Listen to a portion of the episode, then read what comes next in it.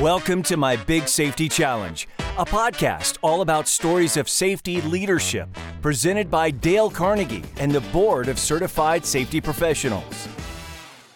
Tiffany, in, in all these different people that we've talked to, we find we talk to people who are individuals and who are different. Is there a room in the world of safety to have differences uh, as in personalities and people? Yes, differences are embraced because there are different ways to approach safety. There are different ways to interact with different groups or the same groups.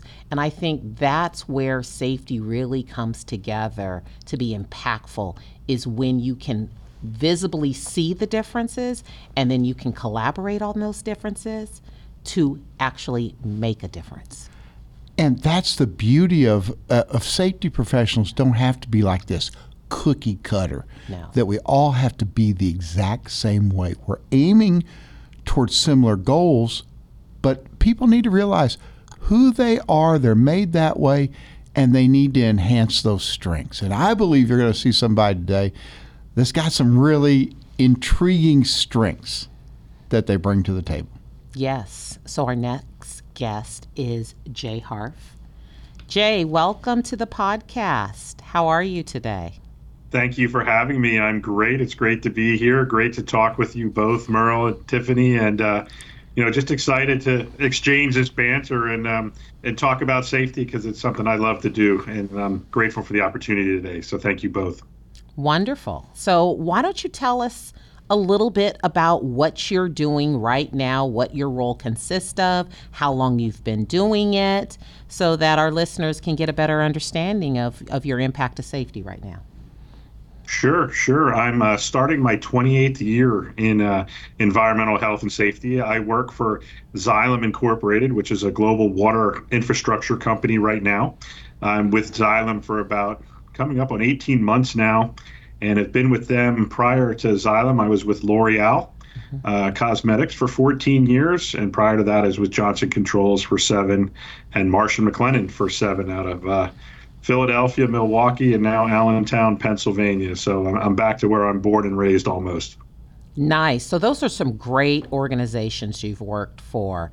And in your current role, what is your exact title and um, what is your day to day responsibilities consist of?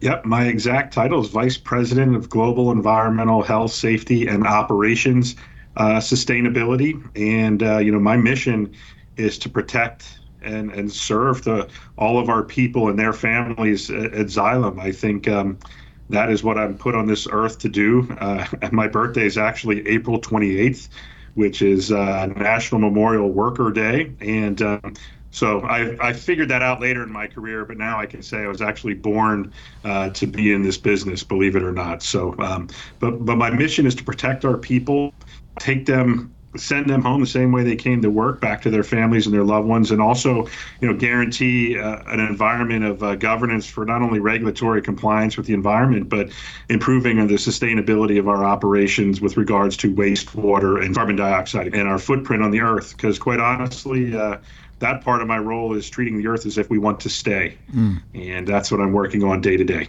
Now, Jay, you are a person with real purpose and real direction in that statement. What does that do for you every day to have that purpose you're aiming for? How does that just affect life and living for you? Well, I, I love what I do, Merle. Like, to, to be honest, I think COVID exposed me more than anything in, in understanding um, that that being alone in, in an office environment at my home, I, I began to realize really quick, although I was I was like everybody else, a little scared about what was happening with COVID, a, a little bit of fear, mm-hmm. uh, never having anything like this in my career. Uh, but as you work through the things uh, that are needed to protect people with the information that's coming, you start to find out. Um, I, I, like to be a part of, of, of a neighborhood, of a collaboratory uh, environment with people and, and seeing people every day. Don't get me wrong, I love my family. I love to see them every day. They maybe not didn't love to see me every day working from home uh, uh, all the time. That certainly. But you seem like dynamic. you get energized by people and interacting with them. Good. I do. Uh, I, I found out that I, I love people, uh, and and that's what I'm here to do. It's a it's my mission, my passion, my purpose. It's what excites me. It, it it's fun for me, and, and, I enjoy it. And I think that's a, a a reason that I'm doing well in this profession and why I love it so much. Jay, there are some people that mean so well that get so wrapped up in the details and the paperwork and the forms and the regulations that they can forget the people. What's your experience with that? I faced that coming out of college in 1995 because that's how you get your experience. And I think that's one of the things uh, and the challenges I had to overcome in my career, which was I got to learn all this stuff. I'm insecure as it is as a 22 year old safety professional. You have to learn the regulations, you have to learn the system, you have to learn the risks. And I think that's uh, what I would call transactional leadership at some mm-hmm. point. So what you just described to me, I see as a necessary part of the profession, which is transactional leadership. There's also transformational leadership to lead towards a vision.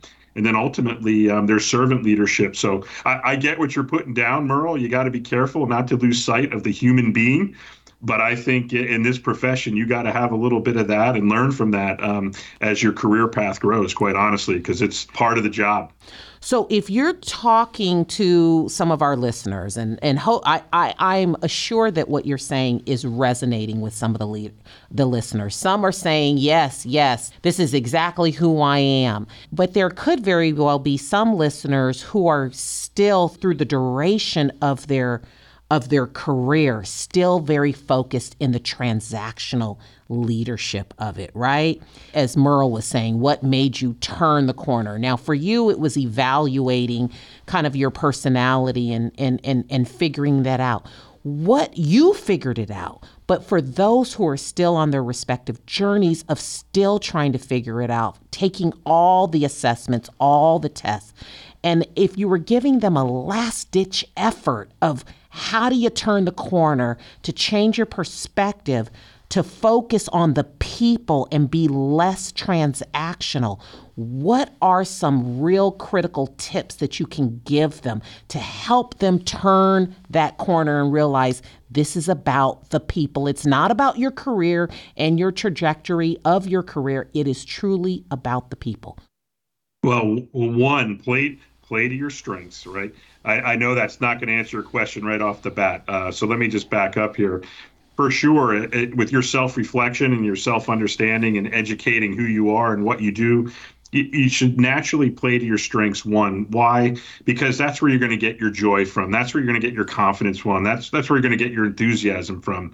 Uh, for me, it was with people. But to answer your question, I think you have to force yourself to be out of the office. And, and this is cliche, and I'm sorry up front for this. You got to be on the factory floor or in the environment learning from people that you wouldn't normally learn from. And I don't mean from from age, I mean experience, understanding what somebody does every day, the ride along. I'm learning things in the 28th year of my career from ride alongs with our service technicians that I didn't know existed. Uh, I, am learning about bugs that uh, cause rashes that I've never even heard of in, in North Carolina and Georgia for our service technicians. I'm talking to people, uh, all sizes, shapes, and colors, and political views. And I, I will tell you, it doesn't mean a thing, somebody's political view, when they're your employee. It doesn't mean a thing what color they are, what race, creed, sexual orientation. Your mission is to protect them all. Mm. So you have to navigate uh, that no matter what your personal worldview is, and know that no matter what, I'm going to go out with you and make sure that you come home the same way you you went to work today, and that is my mission.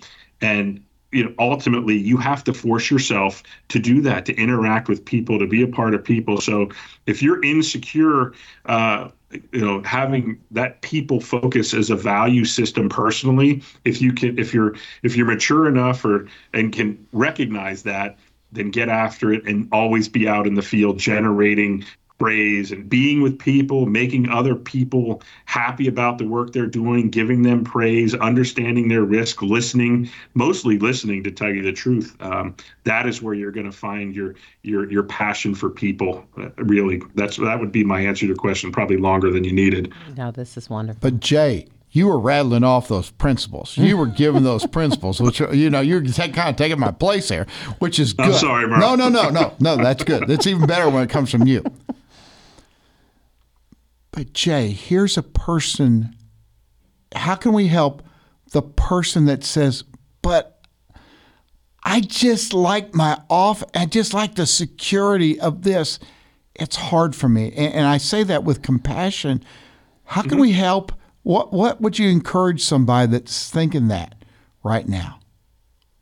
Well, uh, that might be part of what you're best at to serve people and it's okay to do that too. Maybe your mission, uh, maybe your mission is to be in the office to help improve management systems, to help with the transactional piece. Maybe that's the strength that you play to to be successful in the environmental health and safety field, and that is okay too. Because I got to tell you, um, you know, I'm down here in San Antonio this week going through lean manufacturing training, and my background, uh, even with the PhD, is, is, not strong in lean manufacturing training. And again, here I am uh, 50 years old in this career and insecure yet again uh, about making sure I understand the process, the systems, the root causes, and countermeasures. Um, to protect our, our company and our people in an environment, a heavy manufacturing environment that maybe is not playing to my strengths. So here I am again trying to learn and be an expert. But I got to tell you, there, there's a lot of transactional work with lean manufacturing to protect those people on the factory floor. Uh, I just took a great tour. If you ever get the chance, take a tour of the Toyota manufacturing experience in San Antonio, Texas, or up in um, uh, Kentucky, Lexington, Georgetown, Kentucky. Georgetown, right, right outside Lexington. It's an experience. Mm-hmm. It, it is an experience, and it's a best practice to see about how safety is integrated into operations.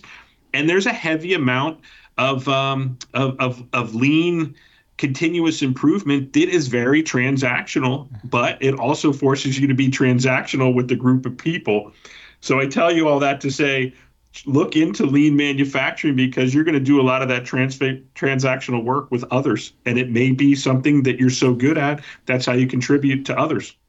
Yes. And the and the transactional does have definitively has its place. But one of the things that you pointed out and i think that it is it it really um, needs to be highlighted in our conversation is that you are a consummate learner and that even though you're feeling insecure about where you are in your knowledge of lean manufacturing, that you still jump in, you learn it, and then you are realizing that you thrive in uncomfortability, right? There is growth, transformational growth when we are comfortable. When we are always navigating not just as safety professionals, but any kind of professional in our sweet spot, then there are so many blind spots that come into play.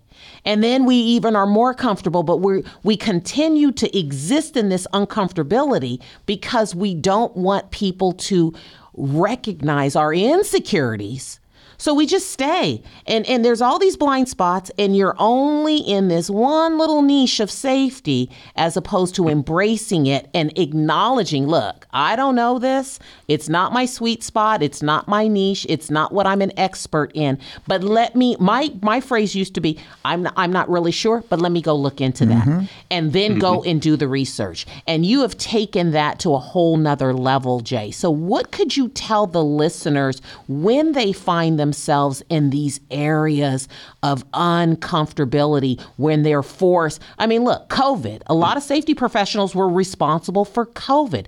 We were all uncomfortable. Um, what do you tell some of the listeners who are you know 28 years in their career and then they find themselves in a in a situation where they don't know anything about it sure Sure, and that is one of the challenges that I've had to overcome in mm-hmm. my career. Mm-hmm. And if I could go back to 22 years old and, mm-hmm. and give the words I'm about to give you, mm-hmm. um, it would be this: jump in with both feet, mm-hmm. literally. Jump in and don't be afraid that you're going to trip up, uh, because ultimately your intentions are clear. You're in the safety profession. Uh, you don't want to make mistakes, but mistakes that help you learn uh, th- those are things that I wish I would have done at 22 because mm. then I would have realized, oh, okay, maybe I should learn this a little bit more instead of shying away from it because I was so insecure. But look at to your example, Tiffany, of COVID. I mean, I know more about infectious disease now than like we all do in the profession, and we all learned a lot about COVID. Um, and you're right, the safety professional, we led that process, and we were counted on, and uh, we came through. There's no doubt in my mind, but we all had to jump in with both feet, or else people were going to die you have to experience adversity to get better. Mm-hmm. And so that's why I say jumping in with both feet into a situation you don't know what the answer is is going to make you better. And Jay, sometimes the safety professional has to guide people in some paths they don't understand, they don't really want to go into. But how foundational is it that they know they're valued and they're cared about? Would you talk about that for a moment? Uh, yeah, uh, that you said that you said that one of the most critical leadership words that I think safety professionals have to have and utilize is the word value. All right, that that is one of the most important things a CEO can say, or anybody who's into safety can say, is that safety is a core value. Yes, I value you. I value you and your family. It is my mission to take care of you, Merle, and you, Tiffany, if you work for me. Um, value is a quintessential uh, uh, servant leadership word, quite honestly. And two, uh, what drives me nuts in my career is when somebody says safety is a very, very important priority to me. Safety is our number one priority. That goes right through my skin. I don't. I guess I just want to vent now to you both because mm-hmm. when you tell me safety is your number one priority, I instantly know you are full of it. Mm-hmm okay? Because I know your priority is going to change every day, and you've just signaled to me that, uh, well, safety is important to me today, but production is important to me tomorrow, and quality is important to me the next day. But and I want you to know if you work under me or for our team that you're we're going to live and breathe safety as DNA to protect you every day as best we possibly can. And, and um, Jay, that's where I think that's a critical thing because we would not say ethics are our number one priority because mm-hmm. ethics are foundational. They have to be interwoven all the way through. And it's yep. some people say, well, you're just kind of splitting hairs by saying it's a prior, it's not a priority, it's a value. But when you get to the essence of it, it's so vital to do it that way. It is a mindset, but most importantly, it's part of your heart and and when you're leading with your heart and your mind and and, together with that word you're going to be very successful in how you influence people they will trust you they will trust you they will listen to you and they will know your intent uh, is good and if you meet your commitments in addition to that boy they'll really trust you jay there are a few individuals though that can try a person's soul and work. How's that for a night? How's that for, for their wow. soul? I don't yes. want to answer whatever's coming out of your mouth now, Merle, coming for your soul. So we want to know about some of those. We don't want any names, but how'd you deal, work with an individual that was just testy? The best thing I could tell you is you're 100% responsible for how you react to what happens to you. Wow. Everyone else is 0% responsible. So it is up to you, not the other person, uh, to find that common ground. Um, I, you know, with the exception of somebody might might be putting others in an imminent danger situation. Uh, I can write that person off pretty quick, uh, career wise, in my mind, and probably would later in uh, my career. But I think it's it's it's all up to you. It's up to you, Merle, on how you react to what happens to you from somebody else. Everyone else is not responsible. You're responsible and how you choose to overcome that problem is solely and up to you. And quite honestly risk-based decisions protect people and, and that's how you deal with it i think. I think cliche we often hear jay is well don't take it personal. But it's really pretty hard. What would you tell the safety professional who I mean, they're giving it their best shot. They're trying for the well-being, and, and they're just getting pushback. How do they mentally deal with that? be relentless in your approach.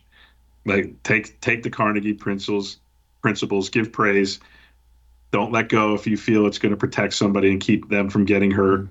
Find every possible way that you can get through to that person from a mentoring standpoint. Find a mentor, a mentor and coach. You know, I, I don't want to confuse the two. They're very they're two different mm-hmm. two different um, uh, styles of learning. The mentor is going to help you find solutions and give you experience. The coach is going to ask you to solve that problem for mm-hmm. sure. So mm-hmm. uh, don't con- I don't want to confuse the two, but y- you have to be relentless in your approach and never ever quit trying. There's no easy answer to what you just asked me. All I can tell you is you be relentless yeah. because at the end of the day, you'll regret it if somebody gets hurt on your watch.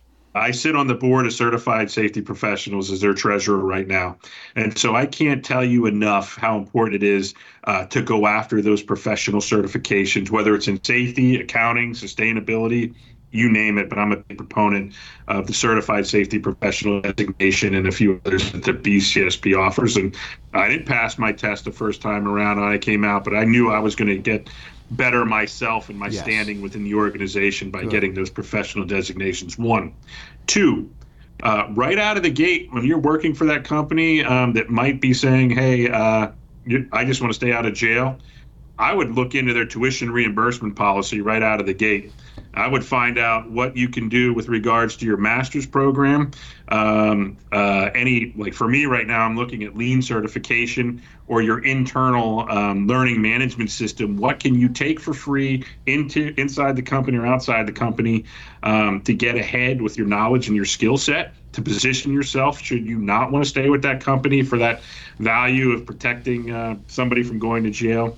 So, right out of the gate, professional development, tuition reimbursement policy, uh, all of my designations and my master's and my PhD have been paid for by the companies I've nice. worked with because I've I've taken advantage of um, uh, the tuition reimbursement policies that the company offers them. Get after it. So, uh, build your skill set, build yourself as a professional, I will tell you, and this isn't just because we talked about it last week, Merle. Uh, I'm born and raised. I think the, the, most important book I have in my bookshelf is by Carnegie, How to Win Friends and Influence People. And there, there's a few others, but um, what'd that mean to you, Jay? That book? It meant a lot because it, I felt for me personally, it validated me um, on how I interact with people. So, do did I have people skills that I think I, I might have thought I did at a young age, but I, I felt like that book validated me because uh, you always want to hear your name, you always want to hear praise, you always want to work with positive people who are who even if you make a mistake or say, let me let me this is how I, I think you should do it in the future. And a yeah. good mentor. And that principle um, is use encouragement. Make the fault yes. seem easy to correct man, correct, correct. is that's not made for for our profession because people do make some mistakes, and so we say, okay, let's dust it off and go after it again. Mm-hmm. All wow. the time. And you learn those things in that book. yeah. So you just, I think, you're saying, invest in yourself, take advantage. Don't just get stagnant. Don't just whine that you don't like, but but grow develop yourself. And you may have to take the initiative sometimes of your own. Yeah. Yeah. I didn't like driving uh, an, an hour and a half for two years uh, to do my master's to, from Philadelphia to Harrisburg, Pennsylvania. I certainly didn't like doing my PhD for eight and uh, driving up and down the road for five hours once a week. Uh, you know, that's grinding hard uh, intense work. You know, you have a family, you're trying to work life balance, um, but you will never regret it when you further educate yourself. And I, I think that applies to, to any trade, not just health and safety. Jay, uh, something you said a little bit ago here, too. Many of us are afraid of making mistakes. Now, I know that as a safety professional, there's some things we have to be careful what we say and how we guide because we put people in situations if we're not careful. But sometimes in some of our, our situations, we're so hesitant. Oh, I don't want to fail at something. I don't want to try and not have it work. How do we need to look at mistakes? Let's talk about that for a second. I, I come to, I, I, make a lot of mistakes personally, professionally. Um, I, you know, you gotta you gotta fall forward. I think mm. Denzel Washington on YouTube says a lot: fall forward or fail forward, one yeah. of those two. And um, it, it's not about making a mistake. That's not the problem. Everybody makes mistakes. It's how you respond and react to the mistakes that make you. Uh, good at what you do, great at, at, at, in life, moving forward. It's how you respond to those mistakes that's important you know, if you never failed, you never tried. Right? I say that all the time about uh, hiring people. Um, you've never made a mistake if you've never hired anyone. And um, sometimes you make big mistakes because you miss on a hiring process. You hire the wrong person that you thought was great. And, uh, you know, but sometimes you make uh, great mistakes that work out in your benefit that you didn't even realize. So, um, you know, it's better to try than not try at all, right? I, I want to kind of get some clarity on the hiring because I think that's important, right? That's not just important from us for us to be um, successful in the programs that we are running in an organization, but it's also success. It, it's important in in filling the pipeline and ensuring that we're putting opportunities and, and, correction for that new cohort that's you know new to the to the industry or new to the field of EHS and how we can uh, shapeshift them to make sure that they are successful. So when you're talking about hiring mistakes or hiring, do you hire for personnel skills or aptitudes specific to EHS?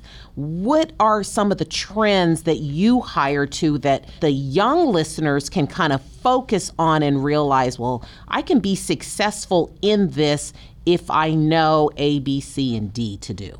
For sure. I think that's a great question. Um, sustainability is certainly on the forefront now. We're looking more for, you know, we want a well-rounded safety professional and we want somebody that that knows the books, knows the code, the regulatory environment for for safety or environment depending on the position you're hiring for, but we need everybody to um, want to be part of something bigger with with regards to sustainability. So developing your sustainability skill set um, and understanding the principles of the importance of reducing waste, reducing water use, reducing uh, emissions by going green. That's pretty important for sustainability of companies. One, so we're we're looking for some of that. We're looking for the people that want to work with people. Mm. But you know, uh, we, are looking for that skill set. Um, it, it, sometimes it's hard to evaluate that, and that's where we've made mistakes. Ah, this person's technically great.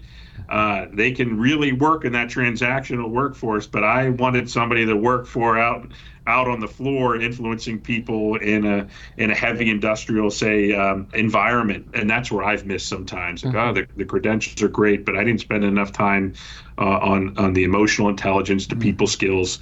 But also nowadays, with with the technologies that's out there, people that are interviewing have a great leg up on how to interview that I didn't have. Mm-hmm. It's whether you want to take advantage of it. You can go to Instagram, Twitter, uh, LinkedIn right now and give a great interview just by studying and being prepared and answering the right way. I mean, it's um, I think it, the prep is easier these days, and so between the prep and the sustainability.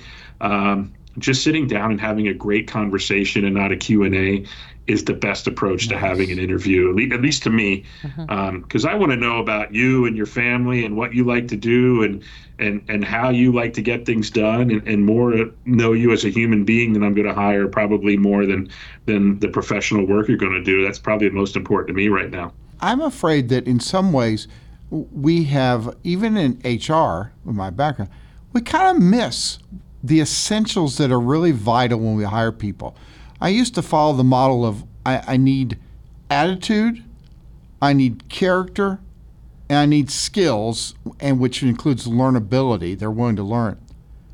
And sometimes we'd always go with the skills, and I think that's what you're saying, mm-hmm. Jay. Yes. That attitude and that character is vital, but easy to overlook in times. And most of us, when in hiring safety professionals, kind of fall asleep at the wheel. Absolutely agree. and not to say that any specific type, but we're hiring someone, as Jay is saying, is very transactional, very skilled in the paperwork. But then you throw them out on the shop floor, you have them talk and want to be want them to be influential in a group, and then there is the struggle.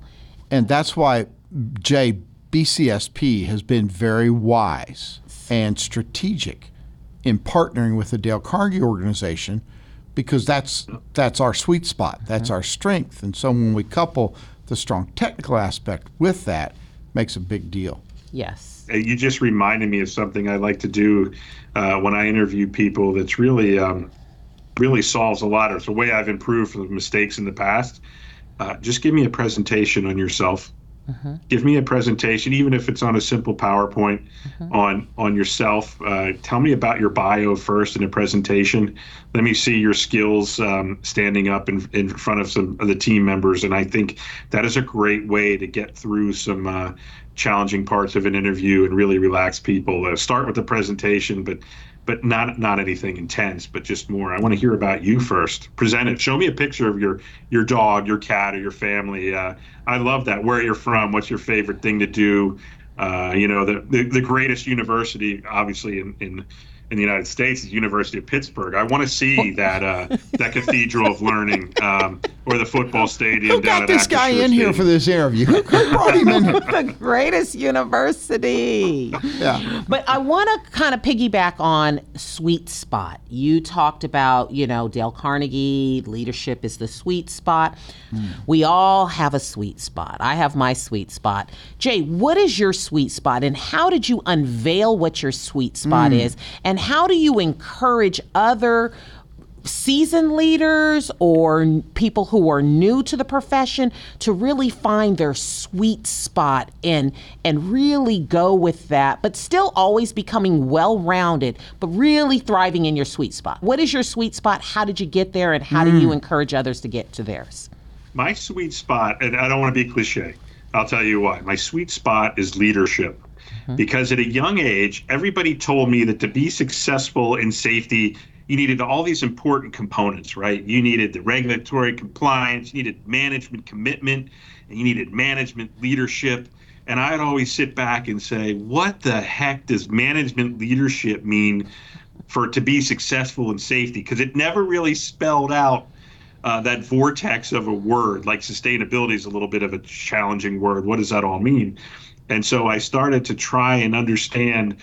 It, it just intrigued me enough that it became my sweet spot. That okay, what does leadership mean in safety? Oh, it means I should write an article on how to be a leader in safety, which is kind of my first step in uh, uh, professional safety back in 2004. Oh, wait, that's not really leadership. Maybe I should be saying, oh, heck, I got core value for safety and I need to make sure nobody gets hurt. And if you hurt somebody, I'm going to yell at you. Is that leadership? I don't know.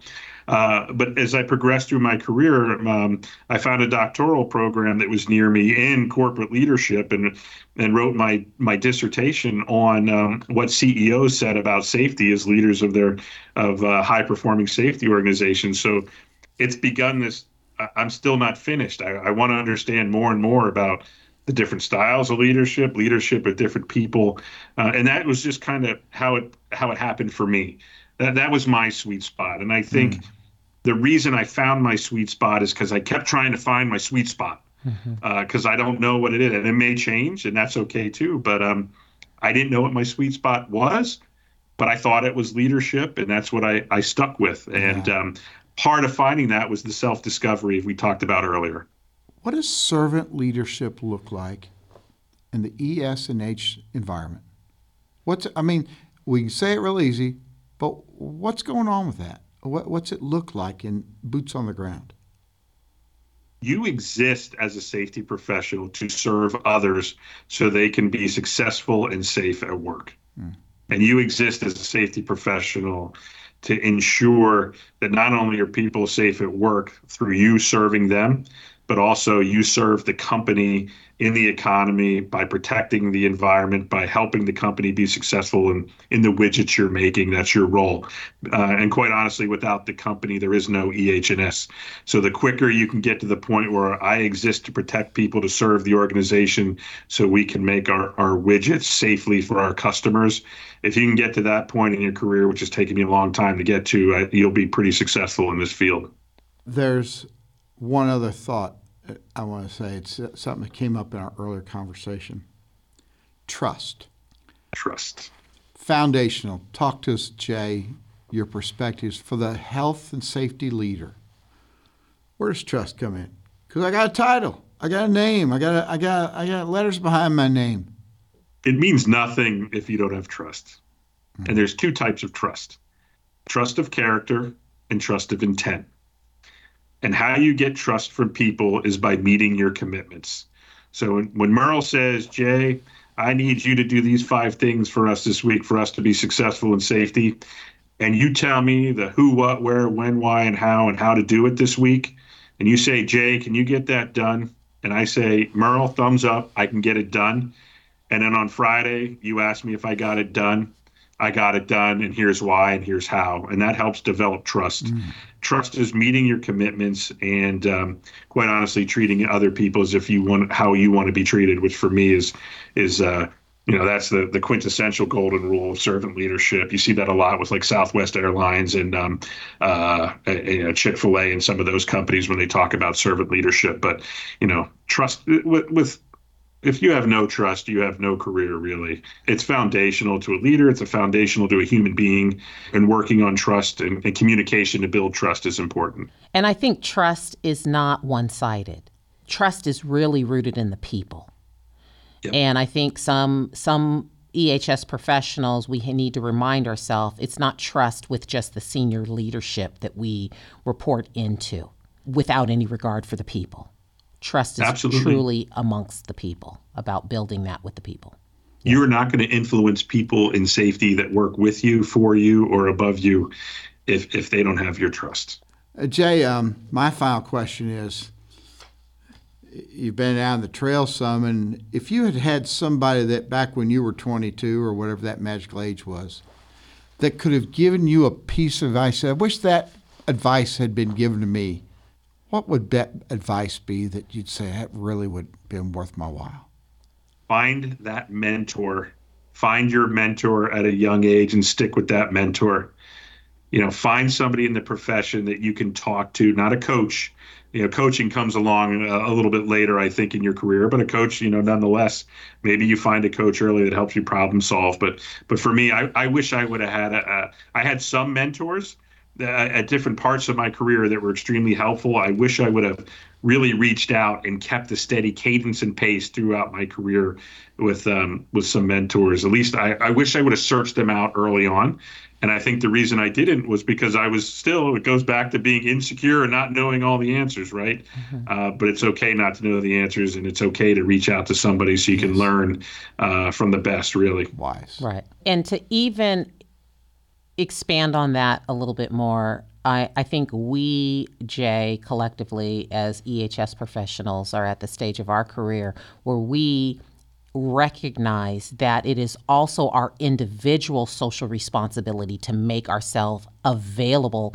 as a oh, mentor yeah. because yes we are busy with children and family and demanding careers and just life but from a social responsibility perspective we need to fulfill the role as a mentor and make ourselves available to a mentee. I think sometimes there's a disconnect yeah. where mentees are looking for someone but it is it should be a natural progression. We have to meet them where they are. They're 22, they're 23 years old. I've got some 22, 24, 27 year olds in the household and sometimes you, you, lose your way in trying to find a so-called mentor. Um, we know what that's supposed to look like. We understand the mentor mentee relationship. So we should be an active participant in that. That is our individual social responsibilities to society as a whole. Uh, 100% agree. And yeah. a good way to find your mentor, go to those professional development courses from mm-hmm. BCSP or the American Society of Safety Professionals or the National Safety Council. Go to those. Uh, you know, you, you see some of the most wonderful human beings and, and mentors and, and leaders in those organizations that you could possibly find in um, in, in EH&S. And, you know, I I think of Skipper Kendrick or Joel, Joel Tietjens all the time, uh, people that kind of imparted knowledge to me at a young age and are just great mentors. So uh, reach out, find out, find them, find them. You're right. And there's something to be said about that statement. When the student is ready, the teacher arrives. Mm-hmm. Because when we come to that point, say, I need somebody, I need that, then somehow, some way, that person shows up. And so we have to be alert to those people who may be seeking us out. Yeah. And reach out. And that's and sometimes that's a natural environment that gets created. Mm-hmm. And the best to me one of I, what I found out, especially with my mentees, is the the environment that gets created is be is through providing an internship program for EHS college graduates we have the authority and capacity to decide whether or not we hire interns in the in in, in the summer let's let's exercise that authority now that we're at this stage mm-hmm. of our mm-hmm. careers to allow for a summer intern for someone that's coming out of an EHS program or thinking about EHS then you will start to see a natural fit and gravitation from the internship to a mentor mentee relationship Jay yep, absolutely mm-hmm. thank you for this time. Uh, uh, you know, thanks, Jay. The interesting thing about doing this is you we've had different people who had different lines of thinking they wanted to go into, and all have been to enrich. Yes. Jay's a scholar, too. I mean, yeah. this guy's a scholar. He could hold class. So thank you again yes. so much for your commitment to the well being of other people and we no. letting us listen in on it. Thank you both for for having me today. It's been wonderful. I've certainly enjoyed it. Thanks so much. Thank you. See deal. you on the other side. Take care. Bye bye. Jay is a constant learner and that has worked to his credit. He hasn't been stagnant in learning, he's been willing to go forward. Great minds think alike because here on my notes, I put constant learner. And he truly is. And I think that is a distinguishing factor between the goods and the greats. Because w- when we get too satisfied, well, I know this, I know this, we lose our sharpness, our curiosity is stifled. Mm-hmm. And there's something about getting involved in learning that opens up new horizons. It's not just college classes. It's it's what he talked about the lean manufacturing, and to put himself in a place where he's uncomfortable, but all of a sudden he says, "I see new things." You're absolutely right, and I think when we are stagnant in that space and not learning, we have a tendency and a propensity to dig our heels in. And we expect our people to be able to adjust, pivot, and go different directions in what we present to them, mm-hmm. we have to set the example Absolutely. of the spirit of the learner. Right. Yeah. Great stuff from Joe. Thanks for listening to My Big Safety Challenge, a podcast produced in partnership by Dale Carnegie and BCSP, with your hosts Dale Carnegie Master Trainer Merle Heckman and Tiffany Felix, Senior Vice President of Global Environmental Health and Safety for Paramount Global. Executive produced by Charlie Eltringham. Supervising producer Michael Escobedo. Audio engineering and editing from Michael Escobedo and Jiachi Liu. Editorial support from Tyson Matthews. Consulting producers are Colin Brown and Mark Sullivan. To have new episodes delivered directly to you, please subscribe on Apple Podcasts, Spotify, or wherever fine podcasts are downloaded. If you would like to share your story of a safety leadership challenge you faced, email us at info at mybigsafetychallenge.com. See you next time. Hey, listeners, this is Merle Heckman host of My Big Safety Challenge podcast. I imagine that if you're listening to this podcast, then you have some sort of safety responsibility in your job. Maybe you're a seasoned safety pro leading EH&S programs. Or maybe you're an HR and safety is one of the many responsibilities you have. No matter what your situation is, you are looking for ways to be a better leader. Well, I'd like to tell you an opportunity that's available from Dale Carnegie and BCSP. We've put together a leadership course just for safety professionals. We've taken the Dale Carnegie course and all its principles and weaved in the whole safety world to help you as a safety professional to have more influence. In the course, you will learn how to properly connect with other people and then build upon that with the ability to have collaboration, creating an atmosphere where people feel like it's safe emotionally to work together, and then allow you to learn how to lead and guide people who make mistakes, who want to do well, gives you the chance to know how to guide them with so much more. If you're interested, please click the link in the episode description or visit mybigsafetychallenge.com and look for the BCSP and the Dale Carnegie course link at the bottom of the page. We'd love to see you be a part to benefit your organization.